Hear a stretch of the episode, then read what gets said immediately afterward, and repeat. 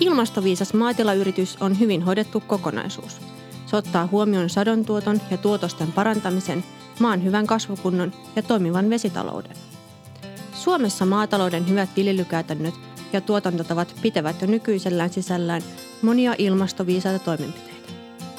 Tämä podcast tarjoaa konkreettisia vinkkejä siihen, mitä viljelijä voi tehdä omassa arjessaan hillitäkseen kasvihuonekaasupäästöjä. Tämä on Ilmastoviisaat. Tervetuloa kuuntelemaan ProAgrian omaa podcastia.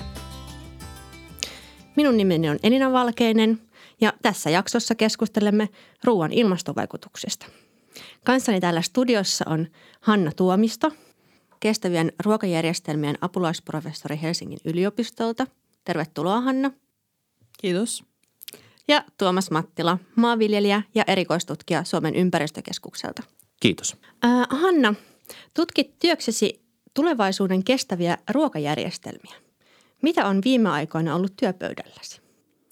No tällä hetkellä on monta projektia meneillään, että tällä hetkellä tutkitaan niin kuin ihan näitä koti, mm, kotieläintuotannon ympäristövaikutuksia Suomessa, mutta sitten myös tämmöisiä tulevaisuuden proteiinituotantoteknologioita, tällaisia uusia teknologioita, joita kehitellään soluviljelyyn perustuvia teknologioita.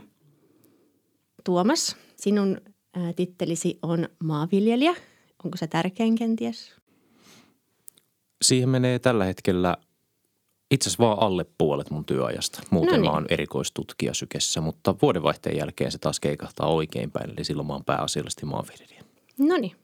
No miten sä saat yhdistettyä nämä sun erilaiset työt? Löytyykö kenties jotain synergiahyötyjä? Tavallaan joo siinä mielessä, että jokainen maanviljelijä on tutkija. Voi kun jokainen tutkija olisi myös maanviljelijä, mutta tavallaan samaa juttua tässä, niin kuin yritetään saada tolkkua siitä, että miten luonto toimii tekemällä kokeita ja viljelypuolella ne kokeet sitten vaan sisältää kaura ja rukiin ja apilan viljely. Ja teidän tila onkin tosi mielenkiintoinen tutkimus- ja koetila, ja eikä pelkästään peltoviljelyn osalta, vaan myös energian käytössä – mitä seuraavaksi aiot kehittää siellä? No nyt meillä on siellä työn alla kokeillaan peltometsäviljelyä ja siihen liittyviä asioita, mutta tota, on siellä vielä perushommaa jäljellä. Meillä oli, tehtiin semmoisia 2020 tavoitteita tuossa muutama vuosi sitten ja niistä ehkä vielä työn alla on vielä kuivatus huippukuntoon joka lohkolla ja sitten se, että saataisiin koko tila pyörii sataprosenttisesti uusiutuvalla energialla. Eli viljan kuivuri pyörii vielä tota öljyllä tällä hetkellä. Sinne pohditaan nyt pallottelen biokaasua ja nesteytettyä tai nestekaasua, joka olisi biopohjasta, niin vielä. Mahtavaa. Mennään seuraavaksi päivän varsinaiseen aiheeseen. Eli suomalaisen kuluttajan ilmastovaikutuksista noin 20 prosenttia aiheutuu ruoan kulutuksesta. Se sisältää tuotteiden ja alkutuotannon panosten valmistuksesta aiheutuvat vaikutukset kuluttajan pöytään saakka – myös hävikin tuotantoketjun aikana ja kotitalouksissa sisältyvät arvioon. Hanna, onko tämä nyt sitten 20 prosenttia, niin onko se iso vai pieni luku? Mikä on ruoan sallittu hiilijalanjälki?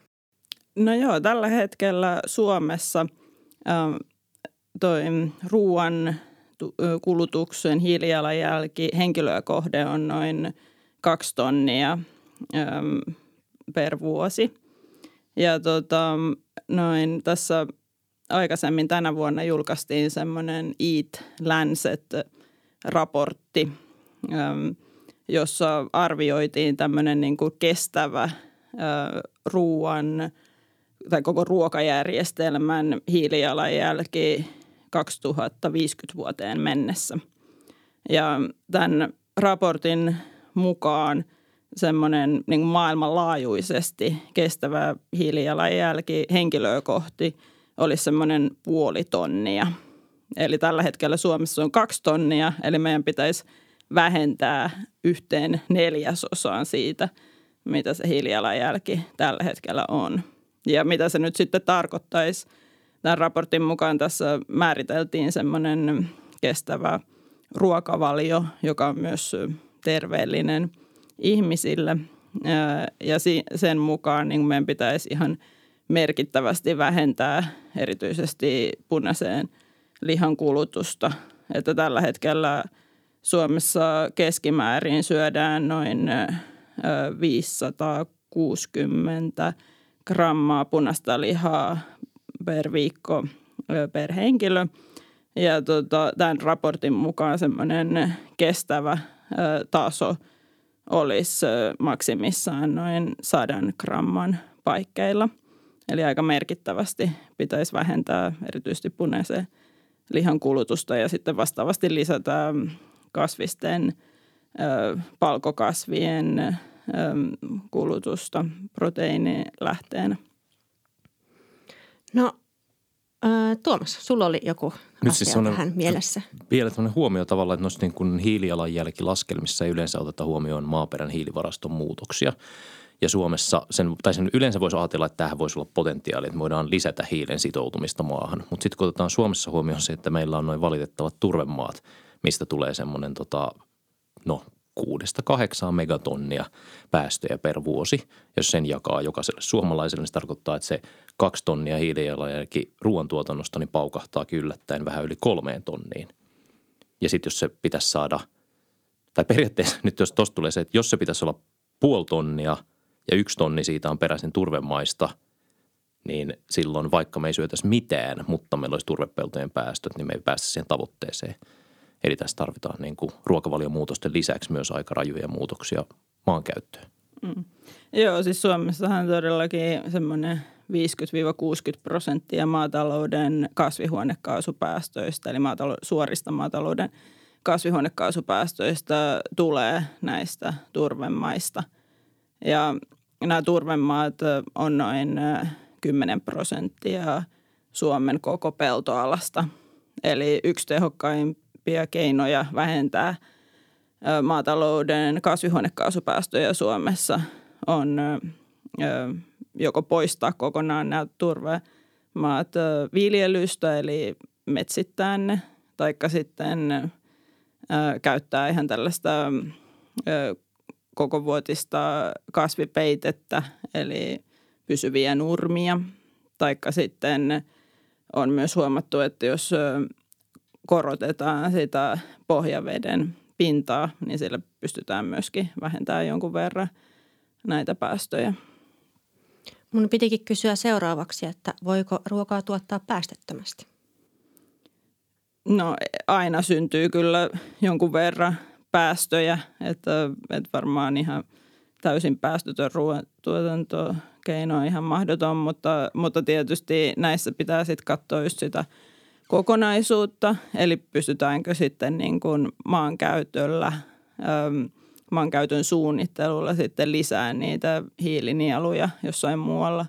Eli esimerkiksi kasvisruokavaliot vaatii paljon vähempi, vähempi maa-alaa tuottaa saman määrän energiaa tai proteiinia kuin mitä kotieläintuotannossa kuluu, joten sitten jos lisättäisiin kasvisperäisiä ruokavalioita, niin sitten voitaisiin säästää enempi maa-alaa, jota voitaisiin sitten mm, käyttää hiilen sidontaan joko metsittämällä tai sitten just poistaa ne turvemaat viljelystä. Eli pitää katsoa sitä kokonaisuutta ja niin kuin sitä koko maan käytön hiilitasetta. Niin, eli tavallaan niin kuin päästötöntä ei voi olla, mutta nettopäästötöntä siinä mielessä voi olla, että jos huomioidaan nielut. Tuossa on Hannalla oli nyt niin kuin yksi argumentti, joka on se, että tehtäisiin tämmöinen land sparing.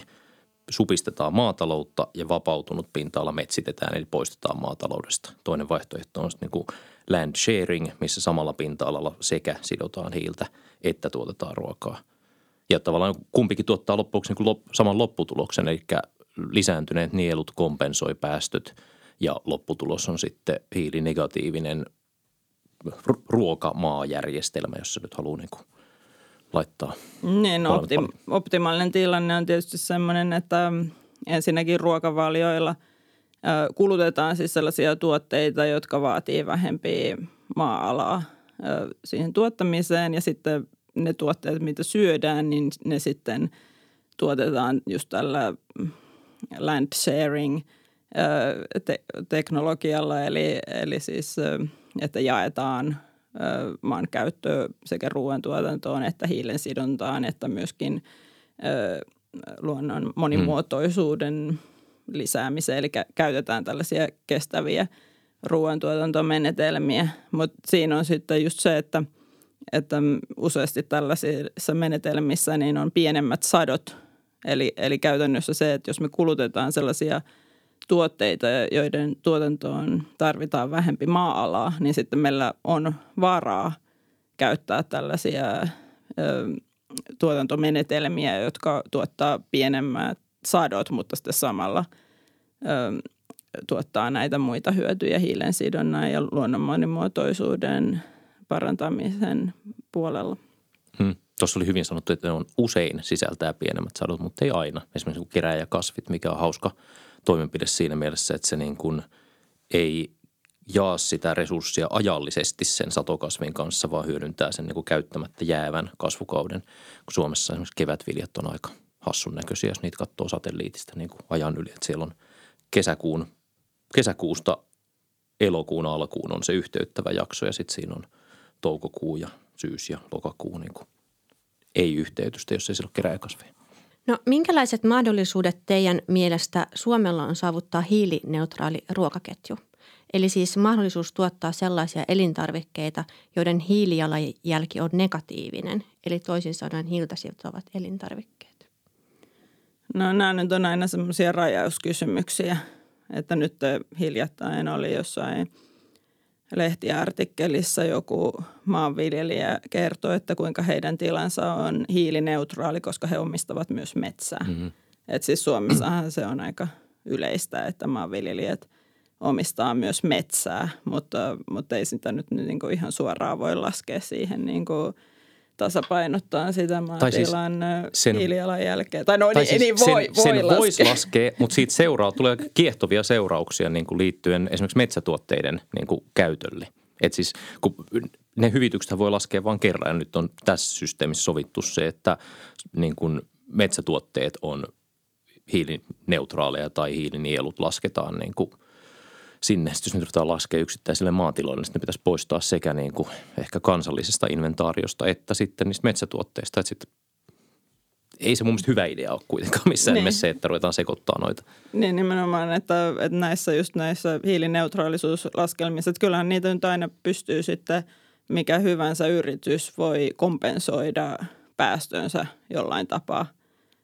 Yleensä ne on just jotain, että, että maksetaan jollekin tällaiselle kompensaatioyritykselle, joka sitten kasvattaa puita jossain, joko Euroopassa tai useasti jossain Euroopan ulkopuolella. No näähän on tietysti siinä mielessä ihan hyviä, että, että maailmassa on aika paljon tällaisia maita, jotka olisi ihan hyvä, että, että ne, on, ne metsitettäisiin, mutta sitten niissä on just aina sit se ongelma, että kuinka kauan se metsä sitten pysyy metsänä – että milloin se sitten hakataan, että onko se sitten kunnollinen kompensointi. Ja sitten myöskin se, että, että ei se niin oikeastaan ole niin kuin mikään vapautus päästää, tuottaa päästöjä tällä hetkellä ihan hirveästi, koska siinä kuitenkin sitten kestää parikymmentä vuotta ennen kuin se metsä kasvaa ja ennen kuin se sitten sitoo sen hiilen, että sitten – niissä pitäisi katsoa niin kuin paljonko vuodessa sitä sitoutuisi sen ensimmäisen vuoden aikana, että tota, koska muuten ne tulee sitten ne päästövähennykset vasta, vasta myöhässä. Että niin kuin periaatteessa siis tuollaisten, jos sanotaan, että on hiilineutraali joku järjestelmä, jossa, jossa kompensaatioita on käytetty, niin siinä pitää olla hyvin tarkka, tarkkana, että se – kompensaatio on tehty niin, että sitä ei olisi muuten tapahtunut kuin joku metsä niin kuin Suomessa, niin se olisi siellä niin kuin joka tapauksessa. Mutta sitten jos rupeaisi miettimään, että, että vois, miten on mahdollisuudet saada hiilineutraalius sille, että ei käytetä metsiä eikä käytetä kompensaatiota, niin sitten rupeaa miettimään, mitkä ne hiilinielukeinot on. Yksi on kerääjäkasvit, joka on niin kuin about 300 kiloa hiiltä per hehtaari per vuosi, mitä tulee, kun niitä käytetään. Ja toinen on se, että lisätään nurmia alueelle, jossa ei ole aiemmin ollut nurmia, joka sitten vähän riippuen, anteeksi sitten vielä kolmas on niin kuin olemassa olevien nurmien parempi hoito.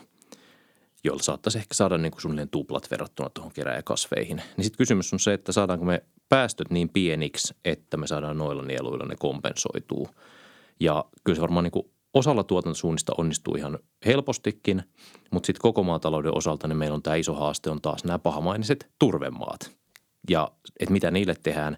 Ja sitten siinä tulee niin kuin vielä se kysymys, että miten se sitten pitäisi laskea tavallaan, että, että onko se – kun sehän voisi ajatella niin, että turvemailla on joku niin kuin peruspäästötaso, vähän niin kuin metsillä nyt väännetään tästä hiilinielun laskentatasosta, niin turvemaillakin on niin kuin peruspäästötaso. Jos me vaikka pudotetaan se puoleen tai kolmasosaan se peruspäästötaso, niin ollaanko me aiheutettu silloin vuodessa niin tota seitsemän tonnin päästösäästö vai aiheutetaanko me edelleen kahden tonnin päästö niin kuin hiilenä? Nämä, eli siis kun nyt oikeasti on nyt, mitä nyt on, 30 tonnia hiilidioksidiekvivalentteja suunnilleen turvemaiden päästöt niin kuin suuruusluokaltaan. Niin jos me pudotetaan sitä paljon, niin me edelleen aiheutetaan massiiviset päästöt, mutta me aiheutetaan paljon pienemmät. Niin miten tämän sitten niin kuin laskee siinä? Kyllä me ollaan pyöritelty semmoista laskelmaa, missä Suomen kokonais niin kuin maaperän hiilitase saataisiin kasvuun, mutta se kyllä vaatii sen, että kaikilla turvepelloilla on säätösalaajutus, jota käytetään nostamaan vedenpinta ylös.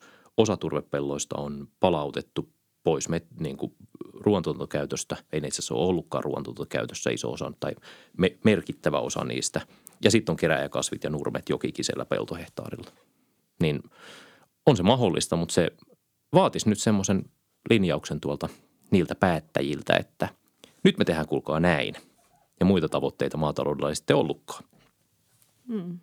No on tietysti muitakin keinoja, mitä voi siihen lisäksi sitten vielä ottaa. Esimerkiksi tätä bioenergian tuotantoa maatilalla, esimerkiksi mm. biokaasun tuotantoa joko lannasta tai sitten myöskin kasvijätteistä ja no sitten joissain tapauksissa mm, näillä kasvintuotantotiloilla jopa, jopa nurmesta voisi vois tehdä biokaasua eli laittaa sitä – nurmea sinne viljelykiertoon. Niin sitten tulisi tulla sub, substituutiohyöty, kun korvattaisiin fossiilisia polttoaineita. Niin, niin tavalla. Niin, no sekin ja sitten tietysti jos, jos siellä maatilalla voidaan hyödyntää sitä ö, biokaasua tai sitten, no biokaasu nyt on ehkä yksi sellaisista realistisimmista bioenergialähteistä. Ja sitten no nyt sit viime vuosina on tietysti ollut myös keskustelua aika paljon tästä biohiilestä, joka on sitten tämmöinen, mitä voidaan tehdä kasviperäisistä materiaaleista, joko puusta tai, tai ö, muista oljesta. Ja sitä siis se on tämmöinen pyrolyysiprosessi, missä, missä syntyy sitten tätä hiiltä, mutta myöskin sitten nestemäistä kaasua, missä sitä tuotetaan. Ja sitten se biohiili ö, on, voidaan laittaa maahan ja se siellä maaperässä se hiili on sellaisessa muodossa, että se, se pysyy siellä pidemmän aikaa kuin jos se kasvimateriaali laitettaisiin sinne ilman tätä, tätä kaasutus- tai pyrolyysiprosessia. Ja, tota, ja sitten tällä biohiilellä saattaa olla myös muita, niitä nyt vielä tutkitaan, että mitä muita hyötyjä sillä on, mutta, mutta sillä voi olla myös muita hyötyjä, esimerkiksi joidenkin päästöjen, dityppioksidipäästöjen vähennyksessä. Esimerkiksi jotkut tutkimukset on näyttänyt, että, että siitä, siitä on hyötyjä. Ja sitten on jopa tutkimuksia, missä tätä biohiiltä on syötetty lypsykarjalle – ja, ja on niin kuin jonkinlaista alustavaa näyttöä, että se saattaisi sitten vähentää ehkä metaanipäästöjä siitä ähm, märehtiöiden ruoansulatuksesta, mutta sitten myöskin, että, että kun se biohiili menee sen eläimen läpi ja sitten lantaan ja sitten kun se lisätään se lanta sinne maahan, niin sitten se olisi vielä pysyvämmässä muodossa se se hiili, että se pysyisi siellä maaperässä eikä sitten vapautuisi takaisin ilmakehään. Josta päästäänkin luotavasti nautoihin. Niin onko kotimainen naudanliha nyt sitten kuitenkaan niin kuin ihan hirveä ilmastopahis? Tavallaan se, että jos yksi iso keino lisätä tota hiilinieluja maataloudessa on lisätä nurmien alaa ja muuttaa nurmien hoitotapaa ja kansainvälisesti on todettu, että se on niin improved grazing practices, on yksi aika tehokas tapa sitoa hiiltä maahan. Niin sehän tarkoittaa sitä, että systeemissä olisi No ehkä se voisi toteuttaa jonain sellaisilla mekaanisilla naudoilla, mutta tota, se voisi mennä aika kätevästi sille, että meillä olisi märehtiöitä järjestelmässä. Se kuinka paljon niitä pitäisi olla, niin se pitäisi varmaan laskea sitten vähän niin kuin sitä kautta, että millainen ruokajärjestelmä me haluttaisiin. Joo, ilman muuta naudoilla on, on suuri merkitys erityisesti biodiversiteetin, luonnon monimuotoisuuden suojelussa tällaisissa hyvin niin kuin laajaperäisissä laidunnusmenetelmissä, eli tällaisia luonnonlaitumia. Esimerkiksi nauta voi laiduntaa ja sitten ja nimenomaan, että nämä lait, jotka, jotka näillä luonnonlaitumilla, joillain metsälaitumilla, rantalaitumilla on, niin tota, ne on riippuvaisia tällaisesta laidunnuksesta, mutta se ei saa olla liian intensiivistä se lainunnus, eli, eli se karjan määrä pitää olla tarpeeksi pieni. Mutta että, että ö, naudalla on kyllä siis suuri rooli ö, myös luonnon suojelussa, mutta nimenomaan, että, että suurin osa naudan tuotannosta ei tule tällaisista menetelmistä. Eli, eli sitten käytännössä meidän pitää joka tapauksessa vähentää sitä naudanlihan kulutusta – että meillä on itse asiassa nyt yksi projekti meneillään tuolla maataloustieteiden osastolla, jossa, jossa tutkitaan tätä, että mikä tämän naudan vaikutus on näihin ö, tällaisten perinnebiotooppien suojelussa ja sitten, että, että mikä olisi semmoinen niin kestävä taso, että paljonko nautaa voitaisiin kuluttaa. Että, että jos kaikki nauta tuotettaisiin niin kuin tällaisissa, tällaisilla menetelmillä, jotka sitten lisää sitä luonnon monimuotoisuutta. Tuo perinnebiotoopit on yksi palikka, mutta sitten toinen kysymys on se, että jos Suomessa edelleen varmaan yksi yleisimpiä viljelykiertoja on kevätviljelyjen monokulttuuri – Todennäköisesti kukaan tämän podcastin kuuntelijoista ei kuitenkaan käytä näin barbaarista viljelykiertoa, vaan teillä on kaikilla monipuolinen ja monimuotoinen viljelykierto. Hyvä mutta huomio. Hyvä Kiitos. huomio. Ne on ne, ne on ne muut, joilla on tämä edelleen tämä kevätviljelyjen monokulttuuri. Niin jos sitä rupeisi laittamaan semmoista, että se olisi niin kuin parempi sekä maan tuottavuudelle, ehkä ilmastositkeydelle ja hiilensidonnalle, että sillä olisi vaikka sanotaan kolmasosa nurmea, sitten sinne saisi syysviljoja ja sitten olisi – olisi kevätviljelyjä ja vaikka öljykasveja ja palkokasveja siinä hommassa. Ja sitten aina käytetään aluskasveja. Niin sitten jos sitä maisemaa rupeaa katsomaan ikään kuin semmoisen märehtijän silmin, niin siellä on yllättävän paljon tota, asioita, mitkä voi pistää joko lampaan tai lehmän läpi. Eli sitten meillä voisi olla ikään kuin sillä, että me muutetaan meidän koko ruoka- tai sanotaan kasviviljelyä kestävämmäksi, niin sinne tulee semmoisia biomassoja, jotka on ihan kätevä laittaa tota märehtijän läpi – Mä esimerkiksi tänä vuonna me testattiin sitä, että meillä kävi toisen viljelijän lampaat laiduntamassa meidän kerääjäkasvit. Ja kyllä se niin kuin täytyy todeta, että jos pitää verrata muokkausvälineitä ja lammaslaumaa, kyllä se lammaslauma on niin, kuin niin paljon parempi. Se vaan, että niitä pitäisi olla oikeasti tuohon pinta-alaan jotain 600-800 kappaletta eikä 30. Mutta tota, se on mun tämän hetken lempparimuokkausväline on kyllä tarpeeksi lampaita. Entä sitten, kun ympäristöstä ja ravinnostaan tietoiset ihmiset käyttää myös paljon tuontituotteita ravintonaan, esimerkiksi soijaa ja avokadoa. Onko se sitten oikein, että me tavallaan siirretään ne, ne päästöt niistä niin kuin muualle? Tai päästöt ravinnosta siirretään muualle? Niin, no, tämä on just tämmöinen ongelma, että kun näitä ö, tuontituotteita – kun ne tuotetaan niin kaukana, niin tavallaan ne ongelmat on poissa silmistä.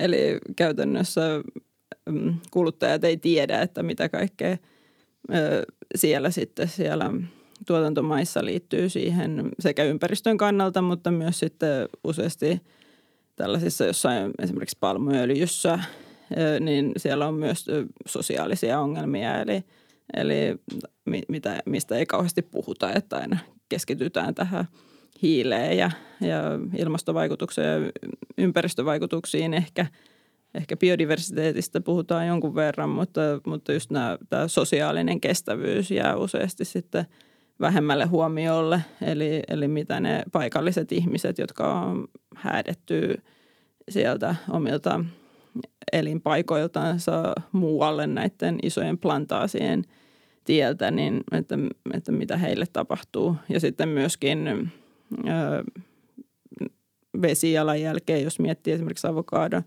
kannalta, tai sitten esimerkiksi nyt tämä Eat Lancetin ö, mm, tämä kestävä ruokavalio, niin sekin suosittaa aika paljon pähkinöiden käyttöön, mutta sitten esimerkiksi mantelien tuotanto myöskin, niin sillä on suuri vesijalanjälki. Et sitten näillä on myös muita ympäristövaikutuksia, että, että tietysti jos hiilijalanjälkeä pelkästään katsotaan, niin niissä se kuljetuksen osuus on useasti aika pieni. Että jos joku kasvisperäinen tuote tuotetaan toisella puolella maapalloa ja vaikka se kuljetettaisiin tänne, niin, niin sillä useasti silti on – pienempi hiilijalanjälki kuin, kuin no, erityisesti naudanlihaa verrattuna, että aika vaikea saada suurempi hiilijalanjälki kasviperäiselle tuotteelle, vaikka se olisi tuotu toiselta puolta maapalloa. Mutta sitten tietysti jos vertaa esimerkiksi broilerin lihaa, joka on erittäin tehokasta, kaikista tehokkain kotieläin no, liha, lihatuotteista – niin tota, siinä sitten saattaa kyllä jotkut tällaiset tosi prosessoidut kasvisperäiset tuotteet, lihankorvikkeet, niin niiden hiilijalanjälki saattaa olla jo sitten korkeampi. Esimerkiksi nyt Suomessa on tätä Beyond Burgeria aika paljon näkyy pakasteessa ja se on, se on tuot, tuotettu Yhdysvalloissa ja tuotu tänne ja sitten vielä pakastettu, niin – niin tota, sen hiilijalanjälki kyllä uskoisin, että on korkeampi kuin, kuin broilerin, mutta ei silti välttämättä korkeampi kuin, tai siis hyvin epätodennäköisesti silti sen hiilijalanjälki olisi korkeampi kuin naudanlihan. Tuosta Beyond burgereista tai näistä, niin sehän oli sinänsä aika hauska, että se on siis puhdistettua herneproteiinia, mistä se proteiini tulee siihen – ja sitten joku esitti hyvän kysymyksen Twitterissä, että okei, kun herneistä puhdistetaan proteiini, mihin se kaikki muu menee? Niin sitten selvisi, että aa, se menee rehuksi. Eli tavallaan samalla kun tuotetaan vegaanisia, korkeaproteiinisia tuotteita, niin tuotetaan myös rehua, joka menee niin kuin tuottamaan pihviä. Ja tämä on niin kuin ehkä se haaste, että sitten ehkä fiksumpi ratkaisu voisi olla se, että sen sijaan, että – keskitytään korkeaproteiinisiin kasvijuttuihin, niin on se, että lisätään koko viljan syöntiä ravinnossa. Koska jos miettii vaikka riisiä versus kauraa, niin tota, jos käyttää kauraa lisukkeena, niin siinä tulee valmiiksi proteiinia ja hyviä rasvoja ja tälleen, niin silloin tarvii esimerkiksi niin kuin sanotaan vaikka, että no pitäisi katsoa siitä härkäpapua sarvista keittokirjasta silloin tai jostain. Siellä oli hyviä reseptejä niin kuin tähän liittyen, että, että jos syö kauraa ja hernettä, niin itse asiassa voi tulla aika tasapainoinen – juttu, vaikka herneessä itsessään ei välttämättä ole niin proteiinia yhtä paljon kuin jossain Beyond Burgerin puhdistetussa herneproteiinissa. Joo, hyvä, että mainitsit Härkäpapua sarvista kirja. Mä olin itse, tai olen itse yksi sen kirjoittajista. Mm-hmm. että se tota, tosiaan julkaistiin 2000-luvun alussa, että me oltiin aikaamme edellä silloin kukaan ei vielä puhunut härkäpavusta, mutta, mutta todellakin tämä kirjan tarkoitus oli se, että me haluttiin näyttää, että meillä on Suomessakin todella paljon hyviä proteiinin lähteitä, että jos on vegaani, niin ei todellakaan tarvi turvautua tuontisoijaan ja, ja riisiin ja ulkomaalaisiin tuotteisiin. Että, tämä kirja on nyt todellakin internetissä vapaasti saatavilla – ja, ja sieltä näkee, että, että syömällä vaan suomalaisista kasveista valmistettua ruokaa, niin, niin voi koostaa täysipainoisen vegaaniruokavalion. No tietenkin me käytettiin sitten mausteita ulkomailtakin vähän, vähän että saatiin mielenkiintoisempia ruokia, mutta, mutta, mutta tietysti vegaaniruokavaliossa pitää muistaa, että, että pitää ottaa sitten ravinne lisänä esimerkiksi B12-vitamiinia ja D-vitamiinia talvella. Sitä nyt suositellaan tietysti kaikille ihmisille, mutta pitää olla huolellinen sen puolesta. Kerropa vielä siitä, kun riisillä on niin iso hiilijalanjälki esimerkiksi perunaan verrattuna, että mistä se johtuu? No se johtuu näistä metaanipäästöistä, koska riisiä viljellään tällaisissa vesiviljelysysteemeissä, tai siis niin kuin, siinä on vettä siinä, siinä pellossa paljon ja siellä on sitten tällaiset hapettomat olosuhteet, olosuhteet missä syntyy metaania. Niin sen takia riisillä on huomattavasti korkeammat päästöt kuin muilla, muilla kasvikunnan tuotteilla. Hanna, sinun erityisen kiinnostuksen aiheet ovat uudet ruoantuotantoteknologiat. Onko realistista, että tulevaisuudessa on uusia suljetussa ympäristössä tuotettuja ruokamuotoja? Ilmeisesti viittaat näihin tulevaisuuden ruoantuotantoteknologioihin, joita mun tutkimusryhmässä myöskin tutkitaan. Eli, eli tällaisia suljetuissa oloissa tuotettuja proteiineja, mutta myöskin tätä vertikaaliviljelyä, eli kerrosviljelyä suomeksi sanottuna, jossa sisätiloissa tuotetaan tällä hetkellä lähinnä salaatteja ja yrttejä mutta, ja joitain marjoja myöskin, mutta, mutta tietysti äm, teoriassa voisi olla mahdollista tuottaa myös jopa viljaa tällaisissa sisäviljely, kerrosviljely, vesiviljelymenetelmissä. No nyt Suomessa on tietysti ollut tämä Tyrnävällä tämä ilmaperuna, jossa on esimerkki siitä, että voidaan myöskin tuottaa muuta kuin pelkästään näitä salaatteja ja yrttejä niin tällaisissa sisäviljelymenetelmissä. No näissä nyt sitten tietysti ongelmana on se, että, että niille pitää näille kasveille antaa keinovalo. Eli, eli se, ö, siihen kuluu paljon energiaa ja sitten ne valot myöskin tuottaa lämpöä ja sitten sitä pitää viilentää, jolloin sitten energian kulutus on, on suuri. Mutta sitten hyötynä näissä on se, että, että se kasvintuotanto ei ole sit riippuvainen – ympäristöoloista.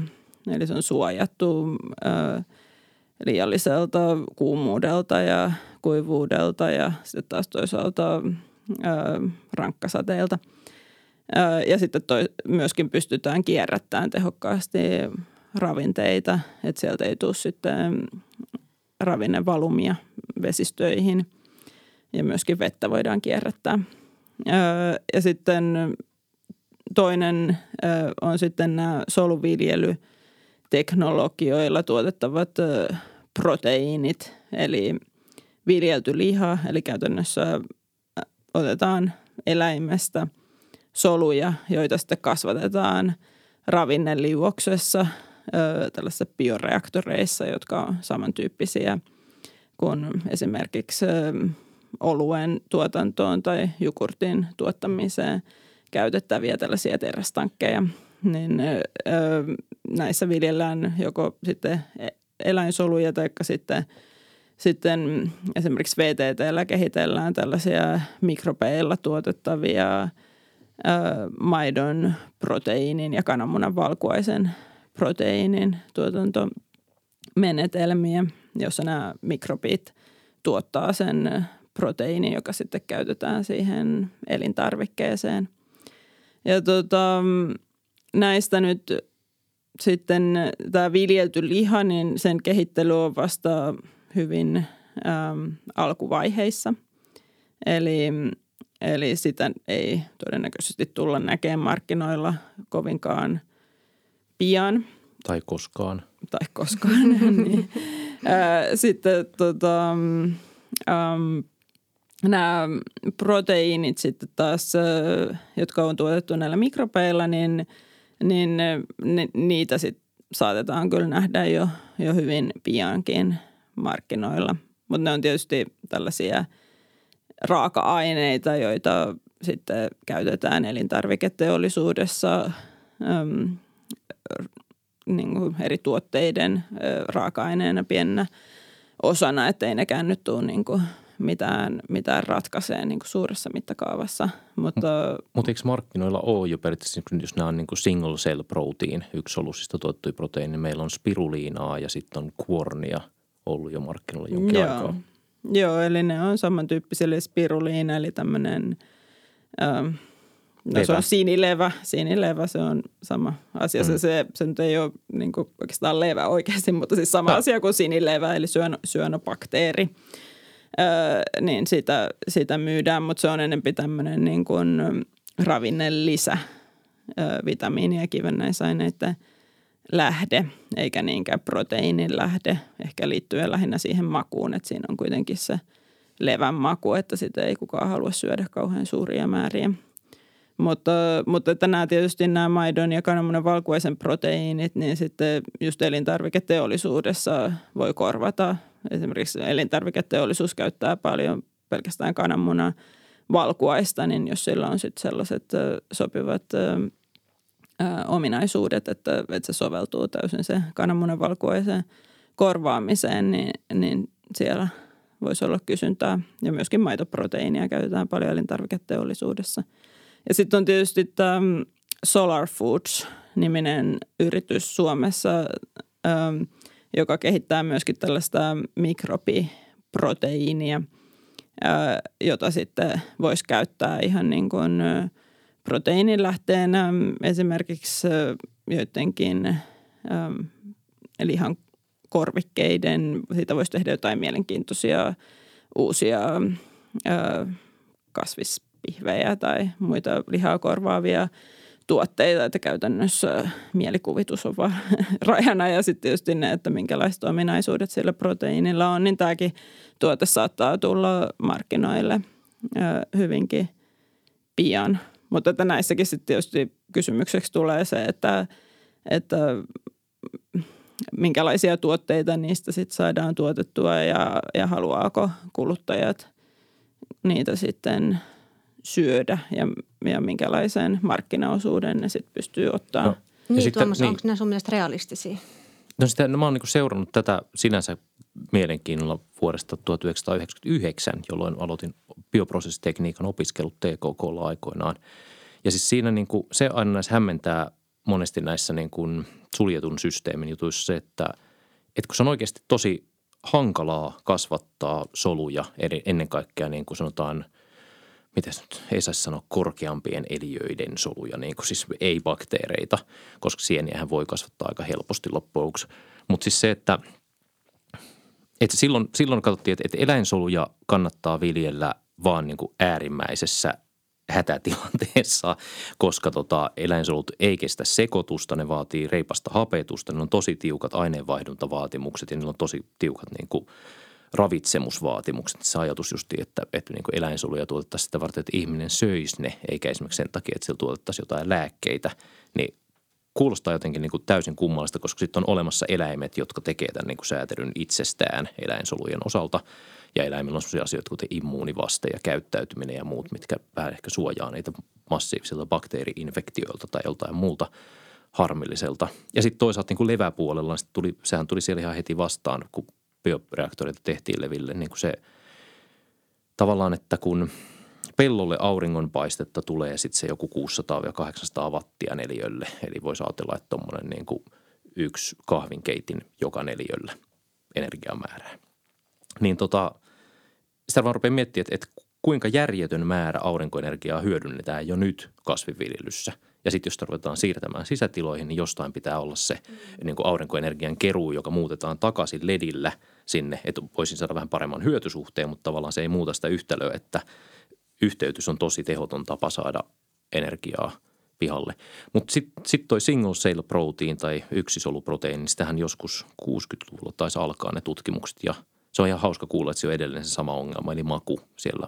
Mä lueskelin jotain tutkimuksia TKK-kirjastosta tongin esiin niitä joskus, että niin tota, missä oli tehty astronauteilla single cell protein tutkimuksia ja astronautteja voisi ajatella, että ne on jotenkin kurinalaista ja tottelevaista sakkia, mutta siitä niin kuin koeryhmästä suurin osa keskeytti niin kuin viikon sisään. Ilmoitti, että me ei enää syödä tätä ja ne, jotka sinnikkäimpinä söi, niin lääkäri keskeytti kokeen sitten niin kuin jonkin ajan päästä. Että siinä on niin kuin haasteita siinä, jos ruvetaan korvaamaan kaikkea. Mutta tästä päästään taas siihen, että miksi pitää aina korvata kaikkea. Että semmoinen niin kuin varmaan osana tasapainoista ruokavaliota niin tosi hyvä. Ja sittenhän niin kuin, kyllähän mikrobiproteiineja varmaan melkein jokin ikinen suomalainen syö säännöllisesti, kun käy sienestämässä. Että siis siinä on niin kuin, sienet on mikrobeita, yksisoluisia ja tota, ne pärjää aika hyvin ja niitä on aika helppo viljellä. Et esimerkiksi tyyli osterivinokkaan tyyppiset matskut, niin niitä on käytetty maailmalla siis sekä tällaisten niin kuin itiöimien lisäksi niin myös aika paljon rehun, rehun komponentteina ja tämmöisinä. Että se vaan, ehkä niissä ei ole niin semmoisia high-tech juttuja siinä, että sekoittaa olkea ja virtsaa ja osterivinokkaita ja pistää ikään kuin kompostoitumaan ja sitten sit tulee sienirihmastoa. Ehkä se ei ole tota, kokit kauhistusta jotain. Mutta siis, eh, sori, tästä tuli, mutta se hyvä. alkuperäinen kysymys vielä siis, että millainen niin kuin viljelyympäristö tai tämmöinen, niin, niin kuin sen lisäksi toki, että, että varmaan tulee lisää teknologioita, niin meillä on sitten ne, niin kuin ne tämänhetkiset ekosysteemit, jotka nyt ovat peltoina – ja ne pitäisi saada jotenkin toimia tulevaisuudessakin. Niin mä korostaisin sitä, että niissä pitäisi saada toimimaan justiin niin kuin, miten se on ekosysteemin peruspalikat, eli se, että vesitalous toimii ja ravinnekierto toimii ja biodiversiteetti, säätely toimii ja sitten toi yhteytys, yhteyksien kautta energiavirta toimii niissä systeemeissä ja niin kuin itse lähtisi niin kuin siihen, että että tulevaisuuden systeemit olisi semmoisia, että no voitan kääntää negatiiviseksi, että ne ei olisi – paljaana usein suurinta osaa vuotta, niin se ei olisi holtitonta eroosiota eikä puutteita, ne ei olisi monokulttuureita ja sitten tota, niissä olisi hyvä säätely. Siihen sitten voi pyrkiä hyvin monella eri tavalla. No yhteenvetona sitten vielä, että mitä meidän siis pitäisi tuottaa ja mitä syödä, että ollaan mahdollisimman ilmastoviisaita? Pitäisi no, mä, jos mä jatkan tuosta, niin mun mielestä pitäisi tuottaa sellaisia asioita, jotka mahdollistaa sen, että me pidetään pellot kunnossa. Että lähtisi niin kuin tavallaan, ei lähtisi pelkästään kuluttajapäästä, mitä syötävä, eikä pelkästään tuottajapäästä, vaan sitten jotenkin niin katsoisi näitä yhdessä sille, että, että mitä olisi tuotettava, että pelloissa olisi järkevä viljelykierto ja saataisiin peltojen tuottavuutta ja kuntoa parannettua ja millaisia hyödykkeitä sieltä tulee ja miten ne vastaa sitten tasapainosta ravitsemusta. Ja sitten ehkä sen lisäksi voisi tietty tunnistaa tiettyjä hotspot-elintarvikkeita, kuten jo ennen kuin Mikki meni päälle mainitsin kahvin, joka on aikamoinen biodiversiteettiuhka globaalisti, jota siis itsekin juo monta kuppia päivässä, mutta tavallaan niin kuin tällaisiin sitten hotspotteihin pitäisi keksiä joku ratkaisu. No mitäs Hanna? Joo, no kulutuspäässä tietysti, niin no ensinnäkin, että pitäisi – vähentää ö, kotieläintuotteiden, erityisesti punaisen lihan kulutusta, mutta myöskin ö, vähentää ruokajätettä, koska tällä hetkellä ö, noin kolmasosa ruoasta ö, heitetään roskiin ja, ja suurin osa siitä syntyy kotitalouksista. Niin todellakin, niin kuin, että jokainen voi itse miettiä, että, että miten sitä omaa ruokajätettä voisi vois vähentää. Ja sitten tietysti täällä tuotantopuolella, niin vaikka näitä uusia tulevaisuuden teknologioita kehitellään, niin niissä todellakin pitää muistaa, että ne ei tule ratkaisemaan näitä ongelmia. Ne tulee liian myöhään, että, että niin kuin nämä – toimenpiteet ilmastonmuutoksen hidastamiseksi pitää tehdä nyt. Eli meillä ei ole aikaa odotella, että me, milloin viljelty liha esimerkiksi tulee vai, vai tuleeko se koskaan. Että, että sen takia pitää tällä hetkellä pistää panoksia ihan maatalouden kestävyyden parantamiseen. Ja, ja siellä nyt sitten tietysti näitä, mitä Tuomaskin on tässä jo listannut moneen kertaan, niin nämä maaperän kunnosta huolehtiminen on erityisen tärkeitä hiilen sidonnan kannalta, mutta myöskin ilmastonmuutokseen sopeutumisen kannalta on erittäin tärkeää, että maaperä on hyvässä kunnossa, että koska näitä säiden ääriilmiöitä tulee olen enemmän, eli tulee kesiä, jotka on hyvin kuivia ja sitten taas seuraava kesä saattaa olla, olla hyvin märkä. Eli, eli sillä, silloin on todellakin hyötyä siitä, että, että maaperä on hyvässä kunnossa ja se ei ole liian tiivis, että se ei esimerkiksi tulvi silloin, kun tulee näitä märkiä vuosia. ja sitten nämä orgaanisten lannoitteiden käyttö, muun muassa joka sitten tulee just näiden viljelykiertojen kautta, että sisällytetään näitä typensitoja kasveja sinne viljelykiertoihin. Ja sehän menee just mukavasti sitten käsi kädessä tämän ruokavalio muutoksen kanssa, että, että lisätään enempi palkokasvien viljelyä ja sitten, sitten myöskin, jos kuluttajat alkaa kuluttaa enempi palkokasveja.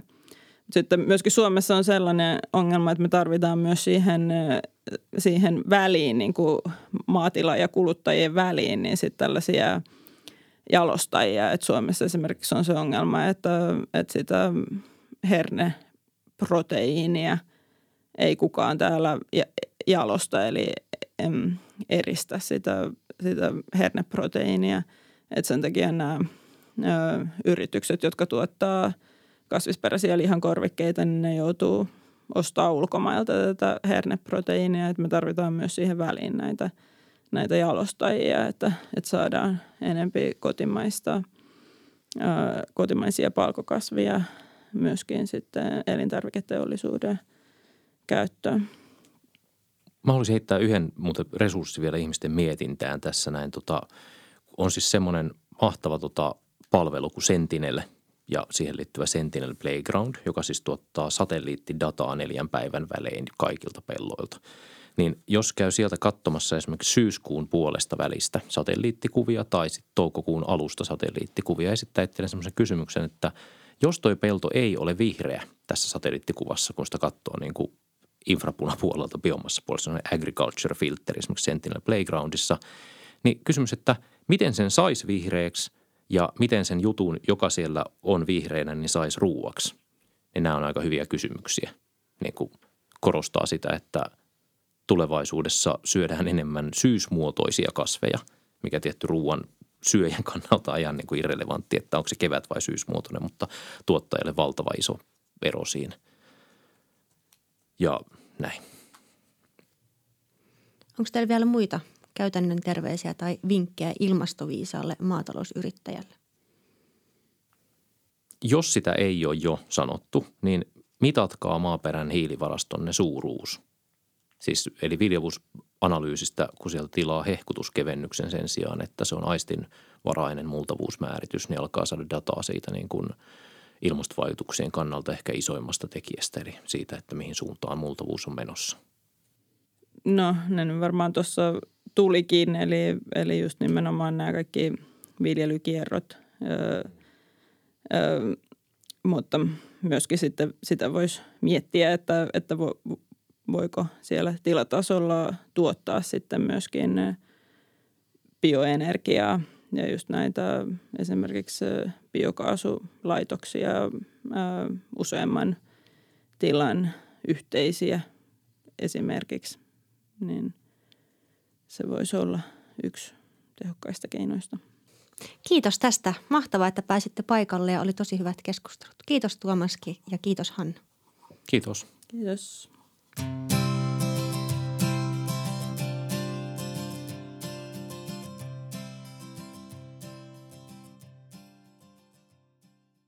Haluatko tietää lisää maanviljelijän roolista ilmastonmuutoksessa?